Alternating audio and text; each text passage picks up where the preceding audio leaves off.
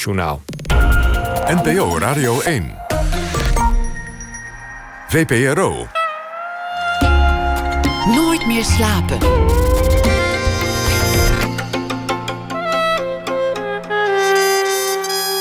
Met Pieter van der Wielen.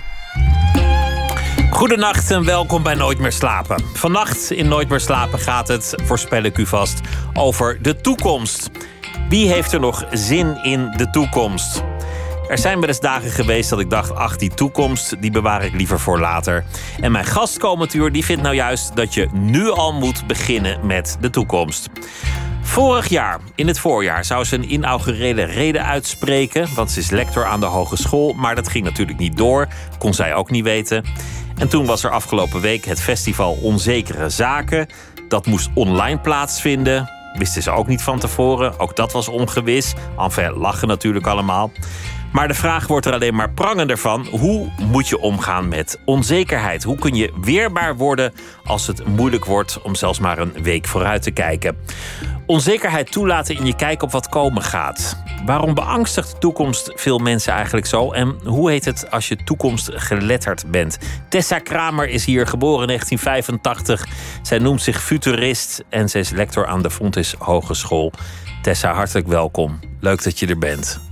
Dankjewel, wat een prachtige introductie. Wat is eigenlijk een futurist? Wat, wat, wat, ben je dan? Ja, ik heb me die vraag echt heel lang gesteld. Ik heb een heel proefschrift hierover geschreven. Over wat je bent? Ja, of over wat een futurist is. Dus ik ging eh, toen ik vrij jong was kijken naar futuristen en trendwatchers. En ik probeerde te begrijpen wie zijn dat nou precies en wat, wat maakt dan dat ze zichzelf zo noemen. En ik kwam erachter, ik ging best wel veel verschillende mensen die met de toekomst bezig waren interviewen. En zij noemden zichzelf allemaal anders. Dus de een noemde zichzelf een strategic advisor. De ander noemde zichzelf trendwatcher. De volgende futurist. Dus en allemaal met hele goede redenen. Uh, dus ik realiseerde me van, oh wacht, dit vak is eigenlijk wel echt anders dan anders. Er is niet één label wat je iedereen kan opplakken. En dat is het dan. En dat snappen we dan allemaal.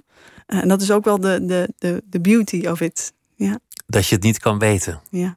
Maar een futuroloog, dat klinkt alsof het een deskundige is. Van iets waar je natuurlijk niet deskundig in kunt zijn, namelijk de toekomst. Futurist, dat klinkt als een isme, als iemand die daarbij ook nog heel veel zin heeft in de toekomst. Hmm, mooi. Futurist is alsof je de toekomst nastreeft, wat natuurlijk een contradictie in zich draagt, want die toekomst komt toch wel.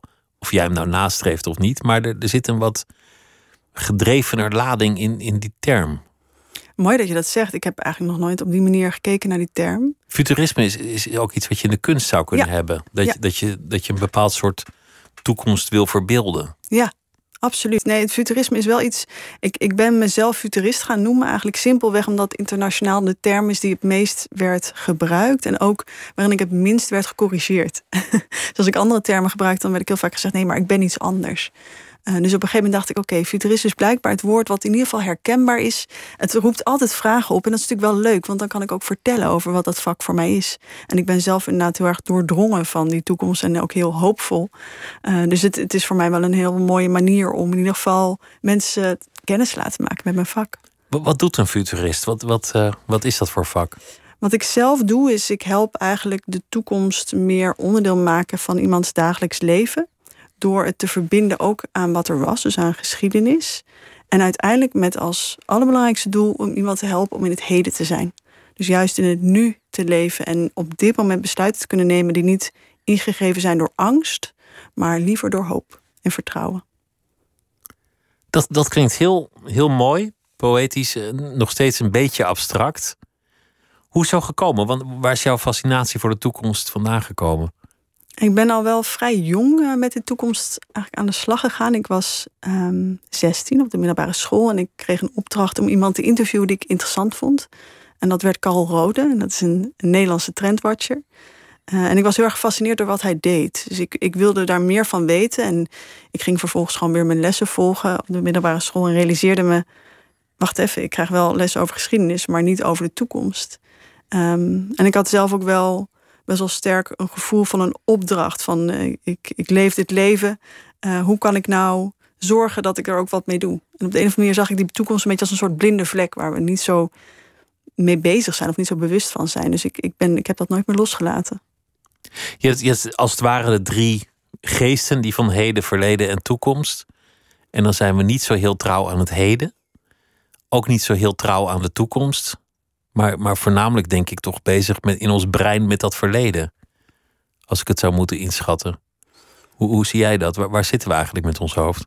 Hmm, dat is een mooi. Ik, ik, denk dat we eigenlijk met ons hoofd juist ook bij allebei zitten. Dus in het verleden zit vaak, uh, nou ja, het, soort van herhalen van, oeh, ik had iets anders moeten doen, bijvoorbeeld. Oh, dat is anders gelopen dan ik had gehoopt. En in de toekomst zit vaak meer de, de angst van wat er zou kunnen komen. Um, dus het zijn twee geesten die ook heel erg kunnen kwellen. En dat kan ook uh, op verschillende manieren maken dat je keuzes gaat maken in het, in het heden die niet per se goed zijn voor jezelf of voor anderen. Omdat je vanuit angst gaat leven. Ja.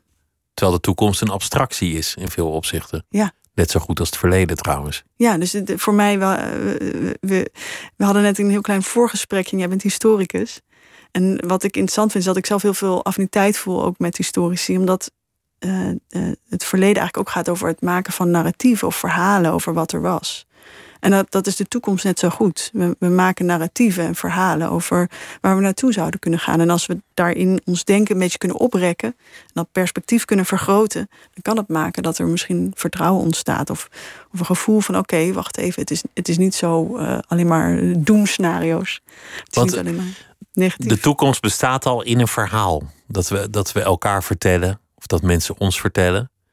Dus daarmee is het al relevant. Ja. En dat verhaal kan beter onderzocht worden. Ja. Waarom denken we eigenlijk dat iets de toekomst zal worden? Ja, we nemen vaak al dingen aan zonder dat we het doorhebben. Dus er zijn heel veel verhalen over de toekomst. Bijvoorbeeld ook met corona. Dat we eigenlijk relatief kort vooruit kijken. We gaan het van lockdown naar lockdown. En dat maakt dat, dat we uh, niet meer goed kunnen uitzoomen. En kunnen zien van wat, wat betekent dit nou eigenlijk? En wel, welk verhaal zijn we eigenlijk aan het vertellen? Waar staan we eigenlijk? Ja. Dus er zijn, er zijn twee dingen die je zegt die interessant zijn, vind ik. De, de eerste is dat mensen de toekomst met angst en beven tegemoet zien. Dat, dat blijkt uit steeds meer onderzoeken dat mensen niet optimistisch zijn over wat komen gaat. Is dat, is dat altijd zo geweest eigenlijk? Is dat iets van nu of is dat, is dat mens eigen? Dat vind ik een hele mooie vraag. Daar heb ik ook niet meteen een antwoord op. Kan je, kan je het bij jezelf zeggen? Nou, ik weet het niet. Ik heb wel eens de indruk dat de jaren zestig optimistischer waren. Dat er een gedachte was dat, Hmm. dat mensen het beter zouden krijgen. Of dat, dat de technologie alles zou overwinnen. Maar misschien is dat een nostalgische projectie weer.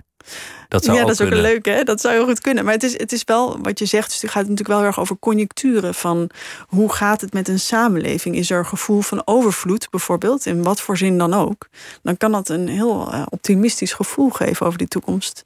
Maar ik zie wel vaak als ik mijn werk doe, dat mensen uh, op verschillende manieren angstig zijn voor die toekomst. Dus zowel privé als maatschappelijk.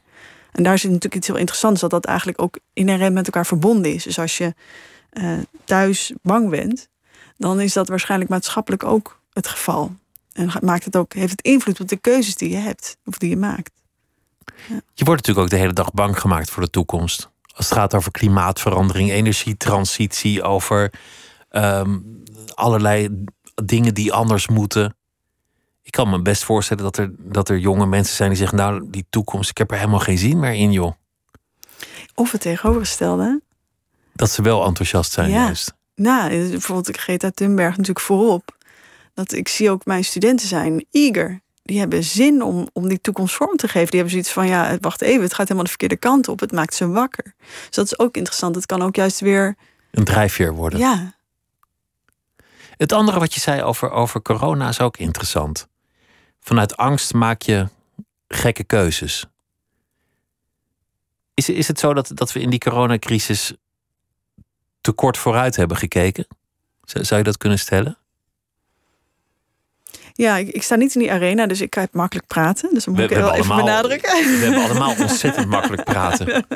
Ja, precies. We hebben makkelijk praten. Maar het is wel interessant om het te analyseren. Want ik, ik um, bespeur wel, bijvoorbeeld, ik, ik hield mijn lectorale reden op donderdag. En dat uh, aan het einde zei ik wel iets over: hey, kunnen we terug naar de ogenschijnlijk simpele vragen over die toekomst, maar ook over corona? Namelijk, wat, wat, is nou, wat is nou de kern van het probleem? En hoe kunnen we, hoe kunnen we daar weer naartoe? Dus vragen stellen over wat is eigenlijk solidariteit?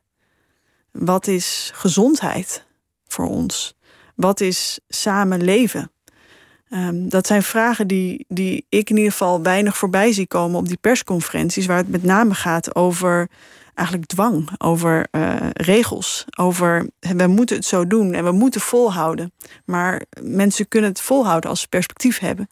En, en dat kan natuurlijk niet gegeven worden door politie, omdat het natuurlijk een ontzettend onzeker, gek, uh, nieuw fenomeen voor ons is om met te leven met een pandemie. Maar dat perspectief is volgens mij de hele tijd geweest terug naar het oude normaal, terug, terug naar vroeger. Ja. Als we nu volhouden, dan kunnen we met kerst weer lekker als vanouds. Of als we nu een prikje nemen, dan kunnen we van de zomer weer lekker als vanouds. Ja. Dus eigenlijk is het een, een zoektocht naar een soort quick fix die je het verleden teruggeeft. 100 procent. Ja, het is een quick fix. Of het is ook, eh, soms zeg ik wel eens, het is ook wel eens autorijden in de achteruitkijkspiegel. Dat, dat gaat goed totdat er een bocht in de weg zit.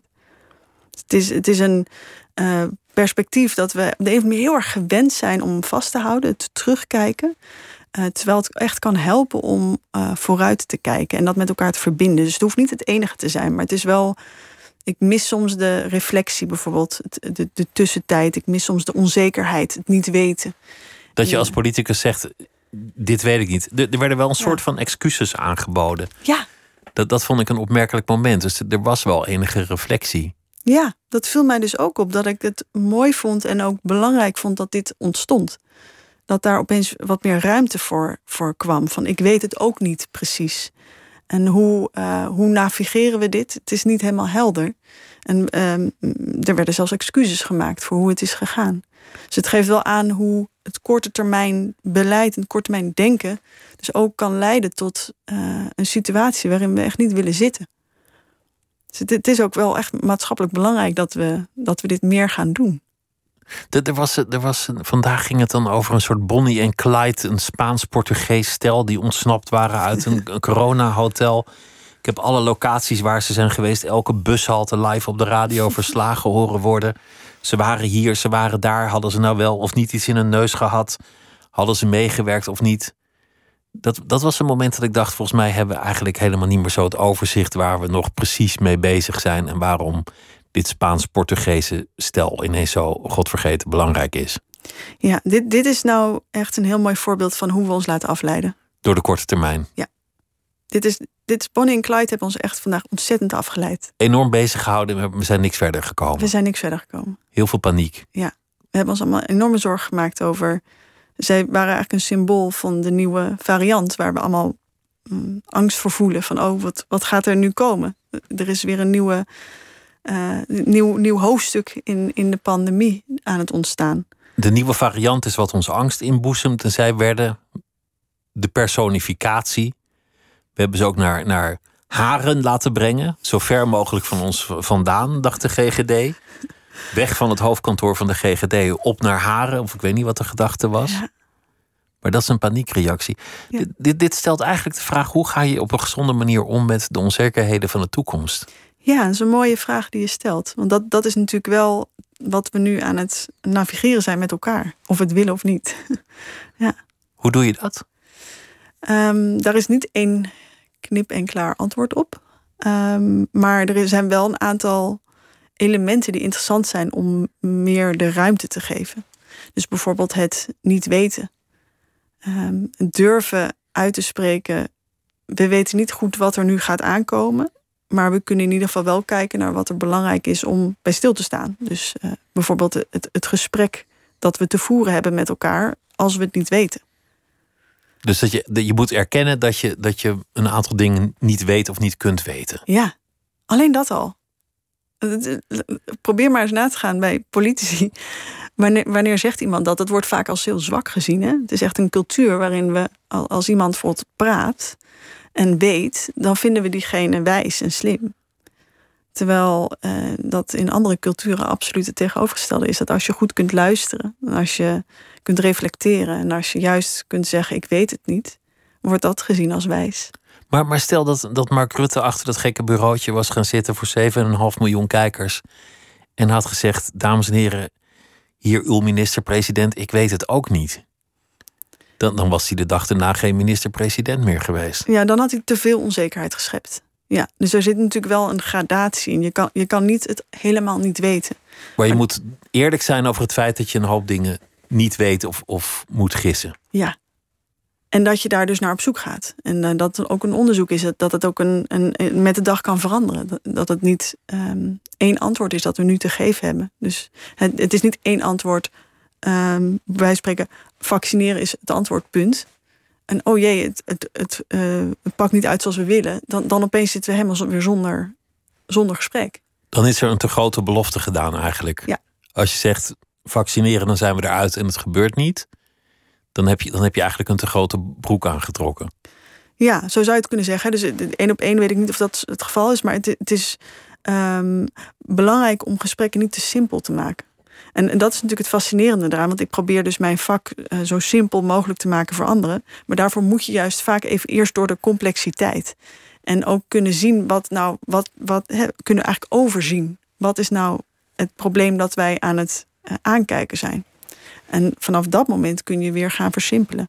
Dus onzekerheid is iets heel uh, bewegelijks. En het is ook iets waar, waar, ik dus ook niet als onzekerheidsdeskundige een antwoord op heb. Dat is dus het fascinerende eraan. Dus het is ook een heel, en dat probeer ik eigenlijk over te brengen. Het is een heel andere manier van denken over het leven, over hoe we dingen aanpakken, over hoe we besluiten nemen.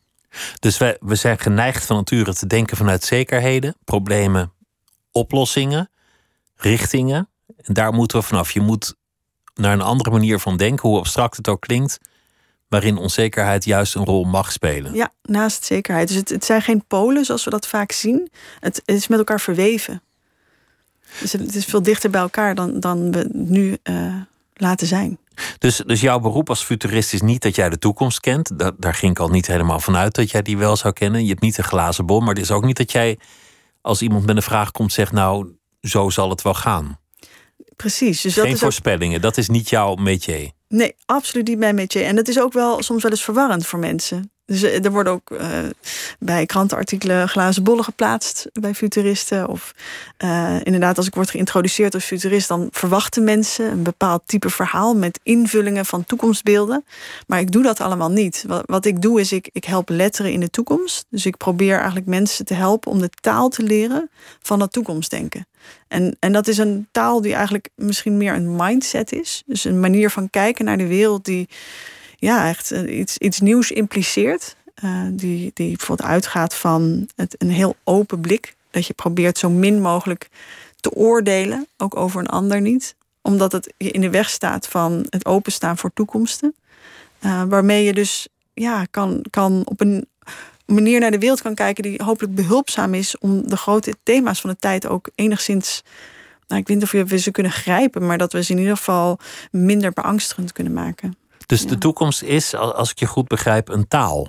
Ja, het, het is eigenlijk wel. een kwestie van, van woorden en begrippen. Ja, want een taal leren is natuurlijk ook best wel. Ja, laten we wel wezen, ik vind dat soms best wel een struggle. Want dan heb ik een paar woordjes uit mijn hoofd geleerd. En dan moet ik proberen een zin te maken. En dan moet ik ook nog eens de durf hebben om het hardop te zeggen. Dat, dat is gewoon best. Dat vergt Een taal leren wat, is heel moeilijk. Ja. Voor sommige mensen niet, maar voor, voor de meeste mensen wel. In, in de toekomst hou je gewoon je telefoon voor je mond en dan komt er vloeiend Frans uit. Ja. Die voorspelling die doe ik vast gewoon. niet. Dus ik doe wel voorspellingen vandaag. Maar ik Ja. begrijp wat je bedoelt. Dus Ja. als, je, als je iets wil zeggen over de toekomst, dan moet je eigenlijk een grammatica, een jargon en vervoegingen kennen. Ja, eigenlijk wel. Dat is de beeldspraak. Ja, ja. Hoe, hoe gaat dat dan? Want, want het, het is de zwakte van, van eigenlijk elk vakgebied. Als iemand viroloog is, dan krijgt hij meteen de vraag: Oh, hoe eindigt corona? Oh, waar zijn we vandaag over een jaar? Ja. En dat is bij uitstek de vraag die een viroloog niet kan beantwoorden. Dat, dat leer je helemaal niet op de cursus virologie of op de studie. Ja. En het geldt, geldt ook voor economen of voor, voor wat dan ook. Ja, het is toch interessant hè, dat we die hang dus hebben. Iedereen wil meteen een voorspelling en dat is nou net wat niemand je kan geven. Ja. De futurist ook niet. Nee, het is echt eigenlijk ook heel ja, ik- teleurstellend natuurlijk dat ik het niet kan geven, maar tegelijkertijd ook zo realistisch. En ik vind het heel mooi dat je ook tot de conclusie komt dat dat dus eigenlijk in elke professie het geval is. En dat we zo houden van zekerheid en houden van eh, die structuur die het geeft en, en de helderheid. En tegelijkertijd dat het ook fictie is, echt een illusie. De toekomst was altijd al een illusie. Het was altijd al een, een gedachte die je had geprojecteerd. Ja. Dus je bent boos dat, dat een evenement niet doorgaat. Of dat je reis niet door kan gaan. Of, of dat je toch weer in een lockdown wordt geduwd. Maar die toekomst die je had verbeeld, die was er ook niet. En toch voelt het alsof die je is afgenomen. Dat, dat is het interessante. Dat vind ik een hele mooie. En dat is iets wat ik zelf ook aan een lijf ondervind. Dus dat bijvoorbeeld vorige week mijn uh, festival Onzekere Zaken, dat dat dan uh, op een heel andere manier doorging dan ik had verwacht voor mijn electorale reden dat het nog niet zeker was of het doorkomt. Ja, sorry, ik moet er toch om lachen hoor. Ik vind het toch grappig. Ook lachen. Ik moest er zelf ook op lachen. Dat ik dus door grote onzekerheid. Maar de vraag was of, of mijn onzekere zakenfestival kon doorgaan. Ja, daar moet ik ook inderdaad echt om lachen. En het is tegelijkertijd ook de realiteit waarin we nu navigeren en waarin we nu leven. Je kan eigenlijk niet, niet langer dan twee weken vooruitkijken op dit moment. Dus, dus het is wel een actueel onderwerp geworden. Ja, ja, dat merk ik ook. Dat het opeens heel timely is. En het is ook iets wat we vorig jaar al eigenlijk met een, met een hele leuke groep mensen van het ministerie van Binnenlandse Zaken, Brabant Kennis, en een denktank uit Tilburg en de Turn Club, een meer een kunstenaarscollectief. Um, zijn wij in een gesprek geraakt over, um, eigenlijk naar aanleiding van vragen die ik bijvoorbeeld onder andere kreeg van veel strategen en ambtenaren, van hey, hoe kunnen we nou, als we altijd uitgingen van zekerheid, hoe kunnen we dat dat denken nou een soort van omdraaien. Of in ieder geval die onzekerheid meer centraal stellen. En wij zijn daarover in gesprek gegaan. En het fascinerende was dat wij daar eigenlijk een jaar lang niet echt uitkwamen. Dat we zo, zoveel tijd nodig hadden om de juiste woorden te vinden. En te begrijpen van hoe werkt die onzekerheid? Hoe kunnen we dit nou beter begrijpen? En wat, wat, wat was precies de moeilijkheid? Wat was het vraagstuk waar jullie zo mee worstelden? Hoe kan je dat nou tastbaar maken? Dus eigenlijk wat wij nu aan, ja, want wat wij nu aan het doen zijn, dat is ook eigenlijk het proberen tastbaar te maken van ook dat hele abstracte en tegelijkertijd zo herkenbare en zo persoonlijke. Het, het, zit, het is en heel ver weg en heel dichtbij. En hoe kun je nou dat um, toegankelijk maken? Hoe, hoe kan je daar nou mee aan de slag met mensen? Hoe doen bedrijven dat eigenlijk normaal gesproken? Hoe gaat een bedrijf eigenlijk om met prognoses, plannen, ramingen voor de toekomst? Precies eigenlijk wat je noemt. Hè? Dus uh, prognoses maken, visies uh, formuleren, strategieën uh, ontwerpen. Dat gebeurt eigenlijk in elk bedrijf. En het fascinerende is natuurlijk wel van met hoeveel. Um, wat ik vaak zie gebeuren is dat visies worden geformuleerd vanuit het heden. Dus wat we nu kennen, dat wordt dan eigenlijk vertaald naar de toekomst. En dan vaak in een heel upbeat, supermooi, uh, utopisch scenario. En ik eh, heb daar vaak ook wel wat vraagtekens bij. Van dus je redeneert vanuit het bestaande? Vanuit het bestaande. En we noemen dat lineair toekomstdenken, lineaire toekomst. Dat je dus eigenlijk uh, recht vooruit kijkt, om het zo te zeggen. Dus in 1970 zou je dan hebben gezegd... in de toekomst komt er een telefoon met een nog veel langere kabel. Ja, exact. Dat is lineair toekomstdenken. Ja. Dat je, dat je niet kan voorstellen dat iets totaal anders eruit gaat zien. En wij, wij lachen daar dan achteraf om. En tegelijkertijd doen we dat dus nu ook. Dat we nu bijvoorbeeld iets gaan zeggen over de metaverse. De, de, de, de, wat, wat is dat ook alweer, de metaverse? Ja, ik dacht inderdaad, moet het even uitleggen. Dat, dat is een nieuw begrip en dat gaat eigenlijk over het um, samenleven van avatars en, en echte mensen. Dus dat er eigenlijk een soort virtuele, fysieke wereld ontstaat, waarin dat helemaal in, geïntegreerd wordt. En bij alles wat wij daar nu over gaan zeggen, wordt over tien jaar wordt om gelachen. Want dan ben je geneigd te zeggen, dan kom je dus aan een loket en dan zit daar een avatar. Ja. En dat is weer denken vanuit het oude, want er is geen loket. Er is geen loket, exact. Dus dat is het, leu het leuk en ook het grappige aan, aan dat toekomstdenken, dat we er ook eigenlijk um, zo slecht in zijn. ja, en dus eigenlijk is het een soort onderwijs in creativiteit, in het, in het loslaten van eerder aangenomen ideeën en zekerheden. En proberen echt blanco te denken. Nou, dat is het supermooi dat je dat zegt. Want dat is ook wel iets. Ik heb ook heel veel met kunstenaars. Bijvoorbeeld met Marlijn Twaalfhoven werk ik heel graag samen. De componist. De componist, inderdaad. En hij is heel erg bezig met de kunstenaarsmindset. En pleit er ook heel erg voor. En dat linkt heel erg aan wat ik zelf doe. Dat toekomstdenken en verbeeldingskracht zijn gewoon één op één met elkaar verbonden. Het gaat natuurlijk over dat zo op het moment dat je in staat bent om nieuw anders te denken, dan, dan kan zo'n toekomst zich eigenlijk openen. Uh, en, en wordt het ook mogelijk om misschien iets zinnigs te gaan zeggen over zoiets als een metaverse. Ja. De onzekerheid toelaten, denken zonder aannames van het verleden. Dan is er nog een verschil tussen het voorspellen van de toekomst zoals die op jou afgevuurd zal worden, of het willen vormen van de toekomst, naar je hand willen zetten van de toekomst. Dat jij de toekomst wil creëren, want dat is eigenlijk wat veel wetenschappers wel weer doen. Hmm vaker dan, dan strikt genomen gezond is, volgens mij. nou, wat, wat, wat ik zelf, hoe ik zelf kijk naar ontwerpers en wetenschappers. Ik vat ze vaak een beetje onder een noemer, omdat ze allemaal bezig zijn met eigenlijk het verleggen van grenzen, op wat voor manier dan ook. Op hoe we kijken, hoe we voelen, hoe we denken. Ehm, dat zijn mensen die wel die toekomsten eigenlijk voor ons oprekken, de grenzen daarin echt verleggen. Ehm, ik denk dat mm, het actief verhouden tot de toekomst al zoiets simpels kan zijn als je uh, zelf vragen stellen, hele basale vragen over wat vind ik eigenlijk belangrijk.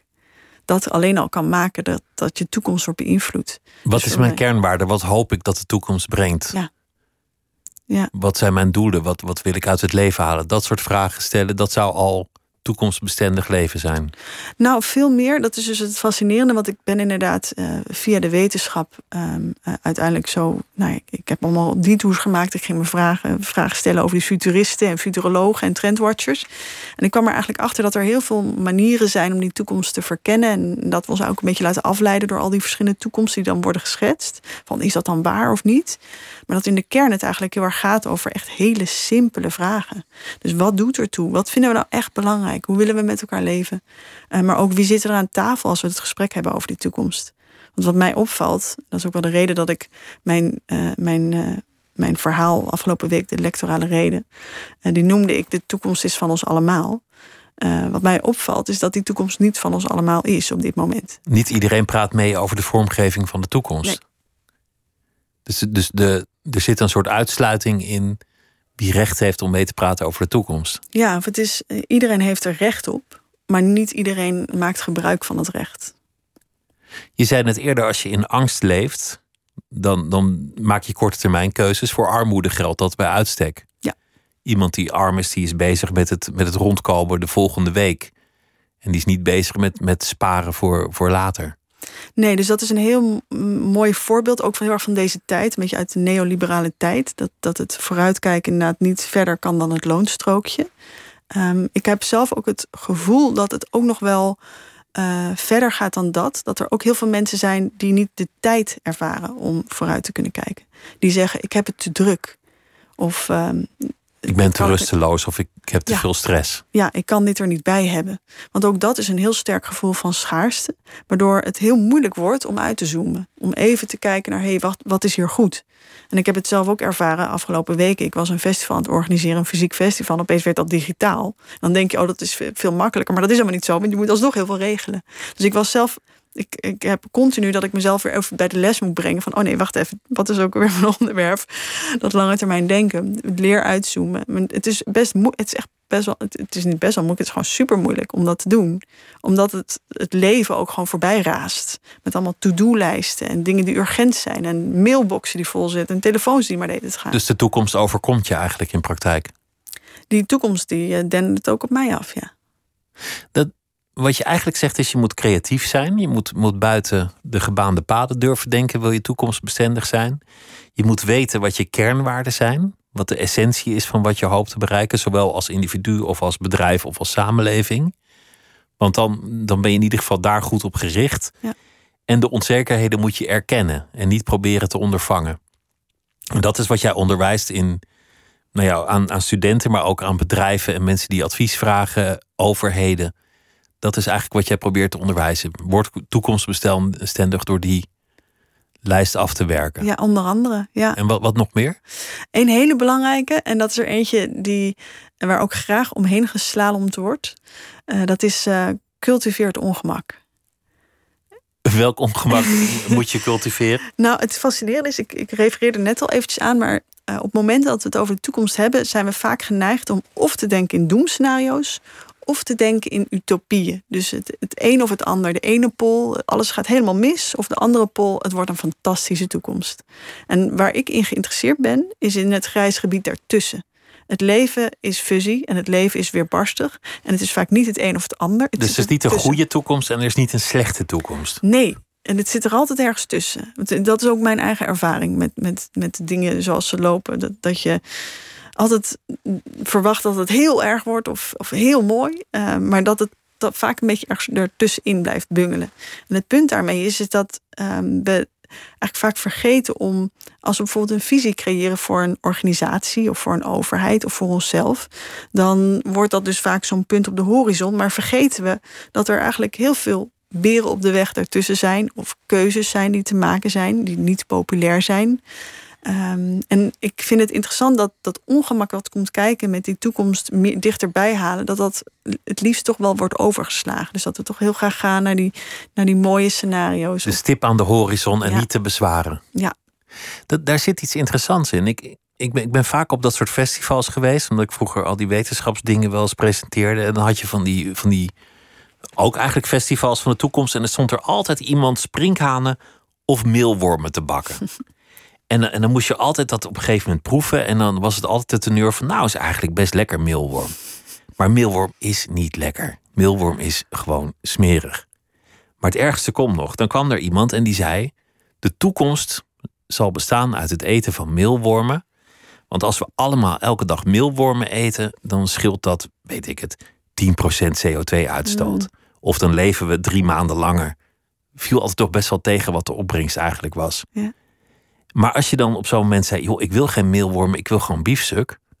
Dan, dan stond je buiten die discussie. Dan had je de toekomst eigenlijk afgezegd en dan was jij van het verleden. Ja. En dat, dat is dat utopisch denken waar veel denkers zich schuldig aan maken. Dat ze, dat ze eigenlijk die toekomst verbeelden en willen opleggen. Ongeacht cultuur, traditie of andere legitieme bezwaren. En wie niet meegaat is een zeikert. Ik, ik chargeer het een beetje, Ja. maar, maar gewoon om het punt even duidelijk te maken. Ja, ik snap heel goed wat je zegt. Het, er zit natuurlijk ook een enorme norm in. En dat is ook een, een aspect van dat letter in de toekomst. Dat, dat benoemde ik even kort, maar kun je openstaan? Dus kun je, kun je ook respecteren dat er dus heel veel manieren zijn om te kijken naar een thema. En ik probeer mijn studenten, eigenlijk de eerste les is. Ehm, ja, hoe, hoe kun je nou proberen oordeelloos te zijn? En het interessante is dat we ons hele leven leren dat als we een oordeel hebben, als we iets vinden, dan zijn we slim of dan is het goed en dan hebben we een sticker gehaald. En dat is echt iets wat ook weer, eh, eh, un- zeg maar, unlearning, dus dat je dat weer ontleert. Dat moet is je hele- uitstellen, je oordeel. Ja. Ja, dus het, ook het, het mensen eigenlijk die insecten door de strot duwen. Ehm, we hebben een onzekere zaken podcast gemaakt. En onder andere Chloe Rutsveld die s- spreekt daarin. En zij is food designer. En zij beschrijft precies dit eh, punt over ehm, die insecten. Die zien er gewoon eng uit. Mensen vinden dat niet fijn. En het smaakt ook niet zo lekker. En dan zij- zeggen ze altijd, het smaakt een beetje naar garnaal, maar dat is helemaal niet waar. Nee, dat is helemaal niet waar. En het smaakt ook allemaal hetzelfde. En zij zegt dat komt ook doordat we nog helemaal niet weten hoe we die insecten goed op smaak kunnen brengen. Dus zij had eh, eigenlijk een heel, beschrijft ook heel mooi het hele palet van smaken. Die bijvoorbeeld meelwormen versus, nou, ze noemen allerlei verschillende insecten. Hoe, hoe eh, de een nootachtig smaakt en de andere weer. En dan krijg je opeens wel gevoel voor, oh wait a minute, eigenlijk, dit is eigenlijk wel interessant. Dus dat was voor het eerst dat mijn interesse werd gewekt in insecten. Doordat iemand er eigenlijk gepassioneerd en vol liefde over kon vertellen. En nu is het vaak van die bakken waar dan allemaal insecten in liggen, die eigenlijk allemaal hetzelfde krokant gebakken zijn of in een, in een, in een frituur gedaan zijn. Ja, dat is gewoon niet zo lekker. Dus het is ook wel fascinerend. Het is ook maar dus hoe je het benadert en vanuit welke nieuwsgierigheid je zo'n onderwerp probeert eh, te begrijpen. En dus niet een ander zegt, je moet ook zo in de toekomst leven. Want dat is natuurlijk totaal, hè, dat ook eh, de, de, het, eh, niet meer mogen vliegen, inderdaad, biefstuk niet meer eten. Dat zijn hele, hele normatieve keuzes die iedereen voor zichzelf te maken heeft. En iedereen heeft zijn eigen palet aan keuzes. Ehm, daar, daar hebben we ons toch niet echt mee te bemoeien. Het gaat wel over, kunnen we samen met elkaar definiëren hoe we zouden willen leven met elkaar. Dus eerst die kernwaarden formuleren. Ja. Terug naar het COVID-beleid, daar, daar, want, want daar zei je datzelfde over. We, we dreigen een beetje in een loop te komen. Lockdown, resultaat valt tegen, nieuwe lockdown, eventjes versoepelen. Oh jee, het loopt weer op, terug naar die lockdown. Ja. Zonder dat, en, en wie niet meedoet, dat is dan een soort eh, afvallige. Of die is gevaarlijk bezig, of dat is een eh, Spaans-Portugees stel op de vlucht. maar wat je eigenlijk moet doen is formuleren, waar gaat het nou om? Ja, Wat is die kernwaarde die we proberen te redden? ja, Gaat het echt over een paar bedden? Waarom is dat zo'n probleem? Of, of is er iets groters aan de hand? ja. Waar zijn we eigenlijk met z'n allen bang voor? Lukt het jou om dat denken te doorbreken bij bedrijven? Of merk je dat iedereen toch vanzelf weer in het oude denken vervalt? Het, het- ik vind het wel uitdagend. Ja, dus ik vind het al bij mijzelf uitdagend om, om niet in, in die eh schaarste val te vallen. Van, eh, je hebt overvloed versus schaarste. En op het moment dat je, dat je heel erg vanuit wantrouwen denkt, dan, dan uh, is het moeilijk om die toekomst te verbeelden. Dus ik zie dat het bij organisaties, als er niet een aantal mensen zijn die, die dit heel erg voorstaan, de Chloe's in hen zelf kunnen channelen. dus uh, zo'n design, food designer die echt heel anders kan denken en dat zo van nature doet. Ja, zo, zo zijn we natuurlijk niet allemaal en ook niet elke dag. Um, dus het, het, het, is best wel challenging. Ja, ik, ik merk dat dat best ook wel. Nou ja, het leren van een taal gaat gewoon niet over één nacht ijs. En hetzelfde geldt voor organisaties. Die zijn niet over één nacht ijs opeens heel toekomstbestendig en open en um, in staat om het niet te weten. Nee, dat, dat, dat vergt nogal wat. Ja. Om dat denken te doorbreken. Ja. Voor wie het inschakelt, uh, Tessa Kramer is hier en die heeft haar uh, inaugurele reden uitgesproken. En dat zou ze eigenlijk vorig jaar doen, maar het liep anders. Die gaat over uh, toekomst en toekomstbestendigheid. Zij is futurist aan de Fontys Hogeschool. En ze had een festival van de onzekerheid. Het is ook een podcast trouwens.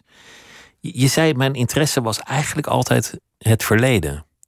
En wat wel interessant is, ik ging, ging een beetje mij verdiepen in, in wat ik kon vinden over jou. Dat, dat jij een, een ontzettend interessante familie hebt met heel veel verzetshelden erin.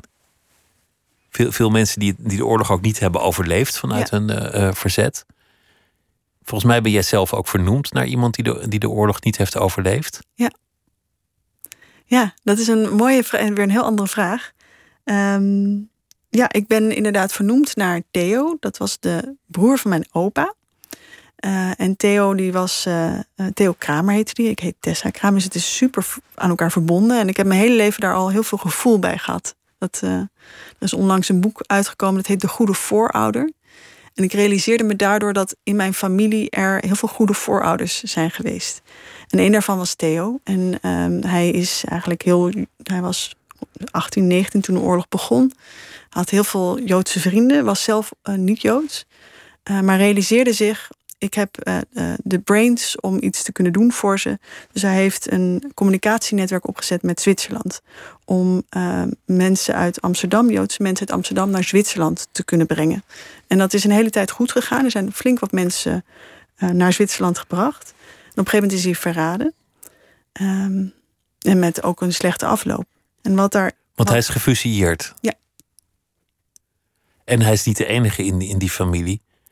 Dat, dat is wel interessant, omdat je het had over dat als je toekomstbestendig wil zijn, dan moet je weten waar je voor staat, weten wat je belangrijk vindt. Dit, dit zijn mensen die in, in een waarschijnlijk vrij futiel moment hebben besloten dat, dat ze dit grote offer of grote risico moesten lopen. Ja, dus ik heb daar altijd met heel veel ontzag heb ik die verhalen gehoord. En ik realiseer me ook, wij leven in een heel andere tijd. Uh, bij, ja, bij mijn opa en oma bij mijn oudoom hing het erom. En uh, wisten ze ook in het begin helemaal niet wie ze tegenover zich hadden. Ze, ze wisten dat het kwaad was, maar niet dat, dat, hij, dat hij kon worden gefusilleerd. Dat, dat, dat was natuurlijk niet waarmee je begint. En vervolgens ontvouwt zich dat tot een verschrikkelijke grote oorlog. Um, en, en het is wel iets wat ik altijd heel erg heb meegenomen, ook in mijn eigen zijn. Van ik, ik heb een leven en ik mag dat leven leiden. En ik heb ook een moreel kompas. En dat kan ik elke dag opnieuw afstellen. En ik kan andere mensen ook helpen om dat te doen. En eigenlijk in de kern is dat ook echt de essentie van mijn werk. Dat, ik, ik ben niet zo geïnteresseerd in, in afleiding en in de ruis. Ik probeer eigenlijk mensen weer te laten zien van... hé, hey, wat doet er op dit moment toe in ons leven? Of in dit tijdsgevricht? Want eigenlijk gaat het je dus om het heden. Het gaat je niet echt om de toekomst. Nee, dat is dus het fascinerende. Hier heb ik echt wel een beetje een crisis over gehad. Echt waar? ja, omdat ik dus altijd zo zei van ik ben dan met die toekomst bezig en ik wil daar meer over weten. En ook tijdens mijn studie was dat een groot, ik ben zelf socioloog. Uh, ik, het was een groot ding voor mij, die toekomst. En op een gegeven moment realiseerde ik me dat ik altijd bezig was met die toekomst, maar niet om hem in te vullen of in te kleuren, maar ik was juist heel erg bezig om ons tijdsbesef te vergroten. En daarmee ook te kunnen helpen om, zeg maar, in het moment zijn is iets wat magie in zich heeft. En ik heb zelf niet vaak dat moment. Het, het is zo, het is zo Dat verleden en toekomst er even niet lijken te zijn dat je helemaal puur in het nu leeft. Ja, dat je gewoon even helemaal bent. Dus in een goed gesprek, zoals nu heb ik dat. Dat je gewoon even voelt van, oh, ik ben hier. Dit is de plek waar ik wil zijn.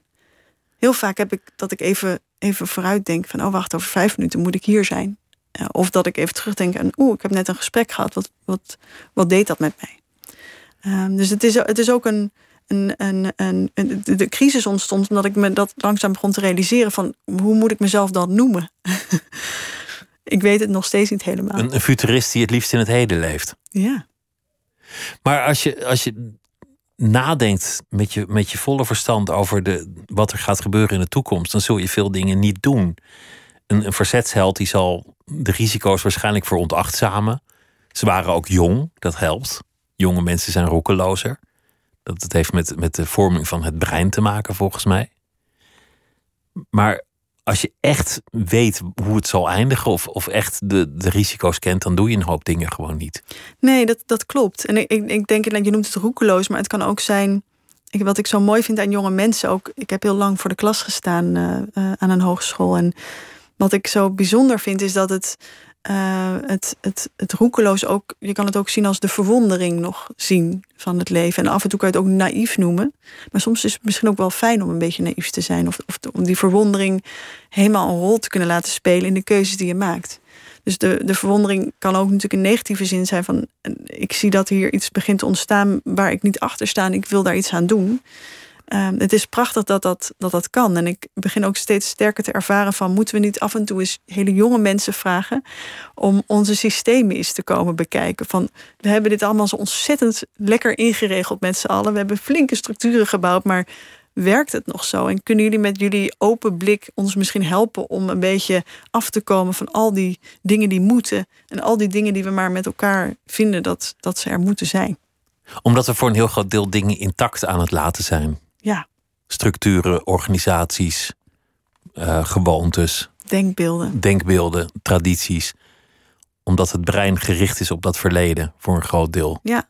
En de toekomst niet helemaal kan bevatten. Anders dan vanuit dat verleden. Ja, en het interessante is, de structuren zijn wel nodig. Ik ben niet voor niets ook zelf socioloog. Ik hou ook van structuren om het leven in te kunnen begrijpen. Dus dat hoeft niet allemaal omver. Maar het gaat er wel om dat we. Nou, dat is ook wel interessant dat al meer dan 100 jaar geleden Max Weber eigenlijk hier verhalen over vertelde, over bureaucratie. Destijds was dat al, bureaucratie is eigenlijk het verdelen van de taken onder veel verschillende mensen. En dan het geheel is het werk dat gedaan moet worden. En wat ik fascinerend vind aan Max Weber is dat hij al 100 jaar geleden zei van hé, hey, we hebben onszelf zo goed georganiseerd, we zijn daar eigenlijk zo getalenteerd in, dat we daarmee ook iets achter ons laten. Namelijk de magie, het onverklaarbare, hetgeen wat we niet per se woorden kunnen geven. Misschien ook bijvoorbeeld zoiets als intuïtie. Um, en het fascinerende is, is dat ik zelf nu zie, meer dan 100 jaar later, dat dat nog steeds heel actueel is wat hij destijds zei. Dus we zijn nog steeds heel goed in onszelf organiseren. En vooral die intuïtie en het onverklaarbare geen rol geven. Terwijl ik zelf wel heel erg sterk het gevoel heb dat dat nodig is. Juist om thema's die zo groot zijn en die zo complex zijn, daar hebben we ook echt geen antwoorden op. Tenzij we met hele, nou ja, heel gevarieerde, diverse groepen mensen aan de slag gaan. Dus die onzekerheid die proberen we eigenlijk in bureaucratische systemen weg te cijferen. Ja. Die mag er niet zijn die moet je juist toelaten. Ja. Want je, want je zegt in die podcast aan het begin: wie zou er naar de bioscoop willen gaan als die al wist hoe de film zou aflopen? Wie zou er aan een relatie beginnen als je precies weet hoe de komende jaren er samen uit zouden zien? Of als je iemand al door en door kent, wie zou er dan nog verliefd worden? Ja. Wie zou er op een vakantie gaan als hij al precies weet wat het programma wordt en wat er daar te vinden is? Dat is toch de magie ook? Dus de magie zit hem in die onzekerheid. De schoonheid zit hem in de onzekerheid. Onzekerheid is niet bedreigend, is mooi. Het is mooi. Het is, het is mooi en lelijk tegelijk. En, en omdat het er allebei is, is het is het, het leven. Ja. In die zin gaat het gewoon over stoppen met risico's vermijden voor een deel.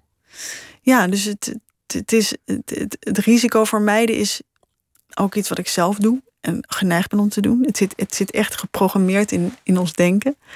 En tegelijkertijd maakt het um, het leven uh, minder kleurrijk en minder spannend.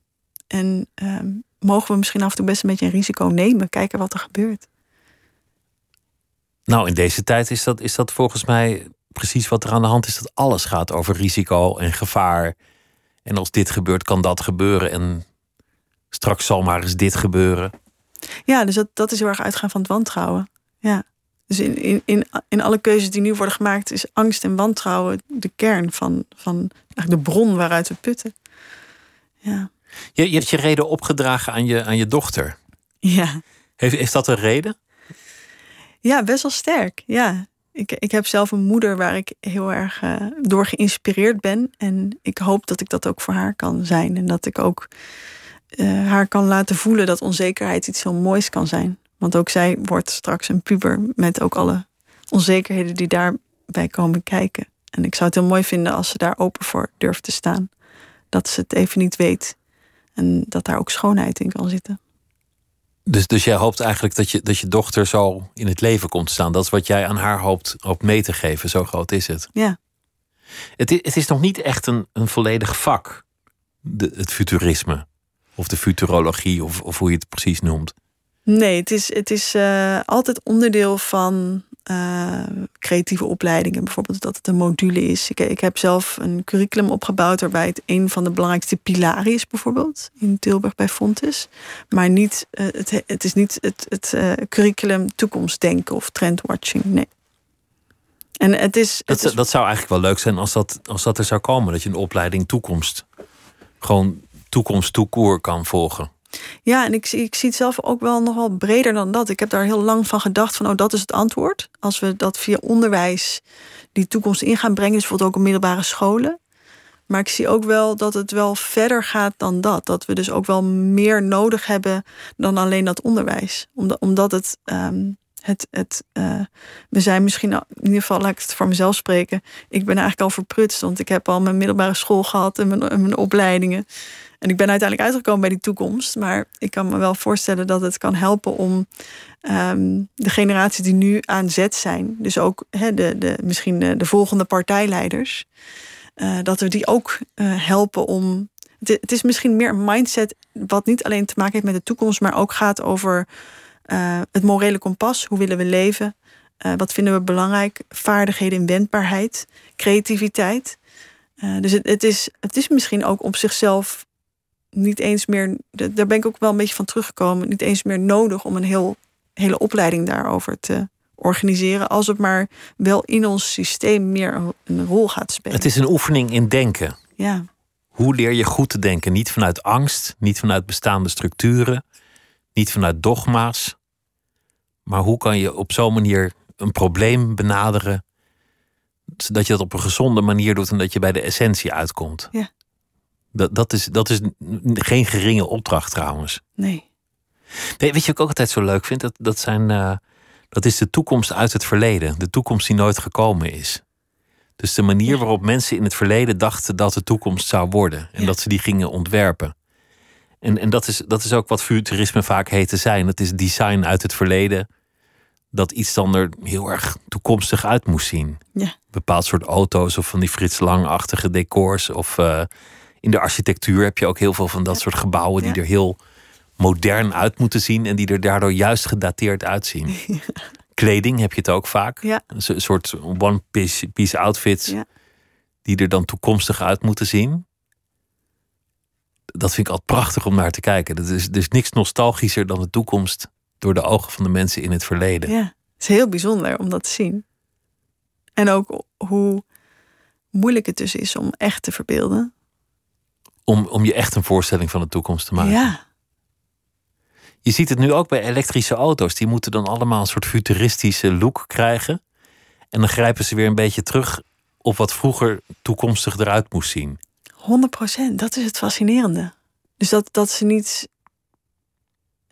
zeg maar de, de, het hele concept van auto gaan herdefiniëren. Van wat is daar dan in belangrijk? En, en iemand wil van A naar B, maar hoe, hoe zijn er verschillende manieren om daarover na te denken?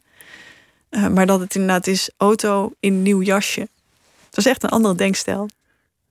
Terwijl je eigenlijk uitgaat van het oude nog steeds, namelijk ja. een, een auto zoals je die kent. Ja. Dus je zou, maar goed, er zitten natuurlijk bepaalde dingen aan die moeten. Je hebt wielen nodig, neem ik aan. Ja, is dat zo? Of is dat alweer een dogma dat je dan vast zit in het verleden? dat ja. weet ik dus ook niet. Maar daarvoor heb ik niet genoeg technische kennis. Maar dat is dus de vraag: heb je wielen nodig? Is, is dat eigenlijk, want, dat is meestal wat mensen doen als ze naar de toekomst gaan kijken vanuit de techniek. Omdat dat, dat heel erg tastbaar is, omdat je daar iets mee kan. En dat er toch een soort gedachte is dat techniek uiteindelijk de toekomst zal bepalen. Heel, dit is een heel dominante gedachte. Ja. En het is voor mij, het enige wat het voor mij is, is de ingang. Maar ik zie het zelf, uh, technologie en techniek als uh, middelen. Dus het, het, is absoluut relevant en het is heel tastbaar. Dus het, het helpt ook om te begrijpen mm, ja, wat er zou kunnen komen. Maar ik zie zelf eigenlijk veel meer potentie in heel goed kijken naar de natuur. En heel natuur. goed, ja. Wat, wat bedoel je daarmee? Nou, ik ben bijvoorbeeld uh, een jaar of twee geleden naar Japan gegaan. En daar leerde ik uh, Japan, Japans bloemschikken. En ik moet er zelf een klein beetje om lachen. maar het is eigenlijk heel bijzonder. Het heet Ikebana. En wat ze daar doen is niet zomaar een bosje bloemen in een vasie, zoals wij dat hier doen. Maar daar uh, zijn ze heel erg bezig met wat bloemen en takken en planten eigenlijk betekenen. En hoe die eruit zien. En ze kijken heel goed naar het moment waarop ze zijn, het seizoen. En wat ze bijvoorbeeld vaak doen is een dode tak zetten tussen de, de levende bloemen daaromheen. Waarin ze eigenlijk lering trekken uit uh, het moment waarin ze nu zijn. En ik zie zelf dat door dat te vervangen voor een smartphone, we eigenlijk soms de verdieping missen, maar ook het reflectiemoment om te kijken waar we mee bezig zijn. Wat, wat, wat bedoel je precies? Dus dat we niet meer kijken naar bloemen bijvoorbeeld, of, of ergens aandacht voor hebben, omdat we altijd onze telefoon als eerste grijpen. Ja, ja, dus misschien, misschien is het makkelijker nog dat inderdaad, waar richt je nou je blik op als je het hebt over die toekomst? Is dat voor je op je mobiel? Is het boven je, dat je kijkt naar de hemel, waar maar een paar mensen kunnen zijn, de astronauten, uh, de lucky few? Of is het naar beneden, de grond onder je voeten, je eigen bodem, eigenlijk wat er in jezelf leeft? Waar, waar leg je je blik neer? Ja. Waar, waar is je aandacht? Ja. En ik zie dat de meeste mensen naar voren kijken of naar boven. Oh, dat, dat is wel interessant. Dus dat heeft al te maken met je plaatsbepaling. Ook ten opzichte van de toekomst, waar je blik rust. Waar je blik rust. Dus eh, het naar boven kijken van, zeg jij het me, waar, waar het naartoe gaat. Is natuurlijk een heel ander perspectief dan naar beneden kijken. En zal ik het zeggen? Maar wat je zegt is eigenlijk ook dat, dat we in, in. We leven natuurlijk ook in de toekomst, bezien vanuit het verleden. Dat je met de vooruitgang heel veel dingen verliest. Dus je hebt die smartphone, een ontzettend wonderlijk apparaat. Ja. Ter grootte van de supercomputer van 1975. Dat zou toen vier kamers vol modules zijn geweest. En tegelijk met al die technologie op zak ben je vergeten wat het is om naar bloemschikkunst te kijken. Of, of welk ander voorbeeld dan ook. Ja. Dus de toekomst ja, zal altijd onvolmaakt zijn omdat we zelf onvolmaakt zijn. Ja, en dus dat is ook de beauty of it. Dat, dat vind ik ook juist het. Ehm, dat is ook wat, waar ik dan eigenlijk hoop, hoopvol van word. Dat ik dan ook ervaar van oké, we zijn gewoon niet perfect. En we gaan, ik, ik moet mezelf continu bedwingen om niet dus vooruit te kijken in plaats van naar beneden of omhoog. Ehm, maar het is wel, um, op het moment dat het je wel lukt, is het heel, heel fijn. En denk je, hé, hey, wacht even, dit is waar het over gaat. Als het lukt om je aandacht precies daar te laten waar je hem wil hebben in het heden. Ja, in die, ja precies. Op dit moment. Dit, dit onderwerp is heel actueel omdat dat iedereen een zekere onzekerheid ervaart. Van, van nou ja, zullen we iets plannen voor de kerst of uh, een vakantie boeken of uh, kaartjes kopen? Niemand weet eigenlijk wat de directe toekomst brengt. En daarna al helemaal niet. De energiecrisis komt eraan, de klimaatverandering. Dus de onzekerheden zijn vrij, vrij prominent aanwezig. En voor de meeste mensen is dat eigenlijk helemaal niet zo'n ontzettend leuk, leuk gevoel. Hoe, hoe, zie jij dat nou eigenlijk? Want, want, je had ook wel een beetje kritiek op dat, dat coronabeleid bijvoorbeeld. Hoe moeten we nou omgaan met, met een tijd die zo onzeker lijkt? Ja, dit is, dit is natuurlijk de grote vraag. En ik heb hier geen eenduidig antwoord op. Dus wat ik nu ga zeggen, ga ik morgen misschien weer niet zeggen. Uh, maar ik, ik constateer dit ook heel erg. Dat, dat er um, uh, grote um, bijna overwhelming grote uh, thema's zijn, issues zijn, die niet zomaar op te lossen zijn met de, de, de middelen die we hadden. En wat ik interessant vind, is dat ik zelf heel veel mensen zie die het gevoel hebben: ik moet hier wat mee, ik wil hier wat mee en ik ga hier ook wat mee doen. Dus ik, ik uh, ben wel hoopvol over. Um, ik vind voorlopers niet helemaal het juiste woord, maar de mensen die zoiets hebben van. Um, ondanks al die heftigheid wil ik toch aan de slag. En vooral dus, jongens... Dus dat je, dat je een soort daadkracht voor jezelf weet te vinden. Ja, en dat er dus ook best wel een beweging is op heel veel niveaus. Dus op heel veel manieren. Ehm, nou, ik noemde bijvoorbeeld Merlijn 12 over. Dat is een voorbeeld van zo iemand. Die, die, gewoon, die gaat gewoon. Die is zo intrinsiek gemotiveerd om andere mensen te helpen. Om een fijn leven te hebben. En met elkaar uh, de zaken te adresseren die nodig zijn.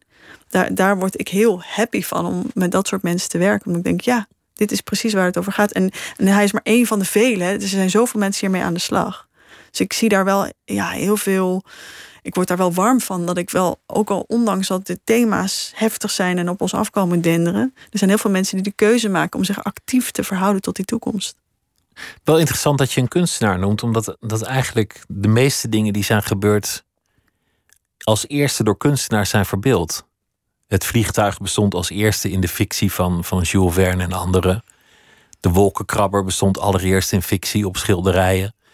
De astronaut was al lang en breed in stripverhalen verbeeld voordat er iemand de damkring verliet.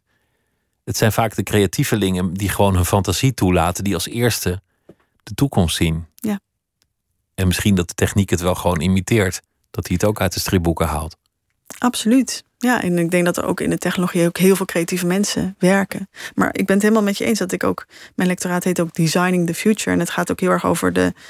Uh, het kan een beetje op verkeerde been zetten, maar het gaat heel erg over de, de waarde van de creatieve en de waarde van verbeeldingskracht.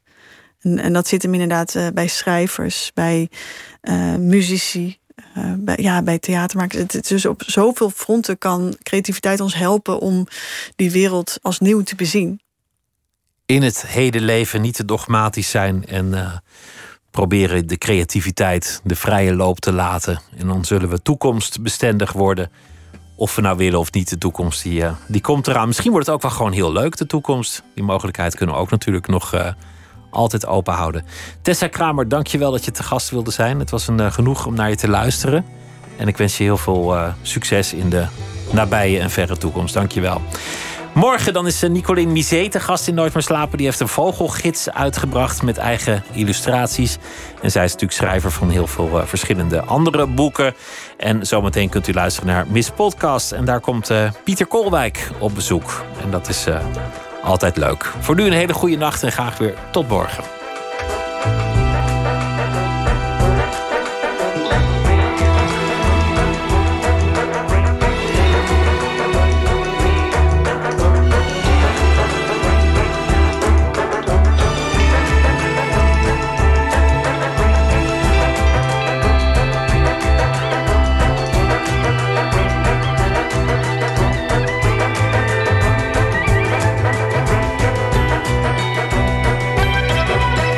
NPO Radio 1. Wie luistert, weet meer.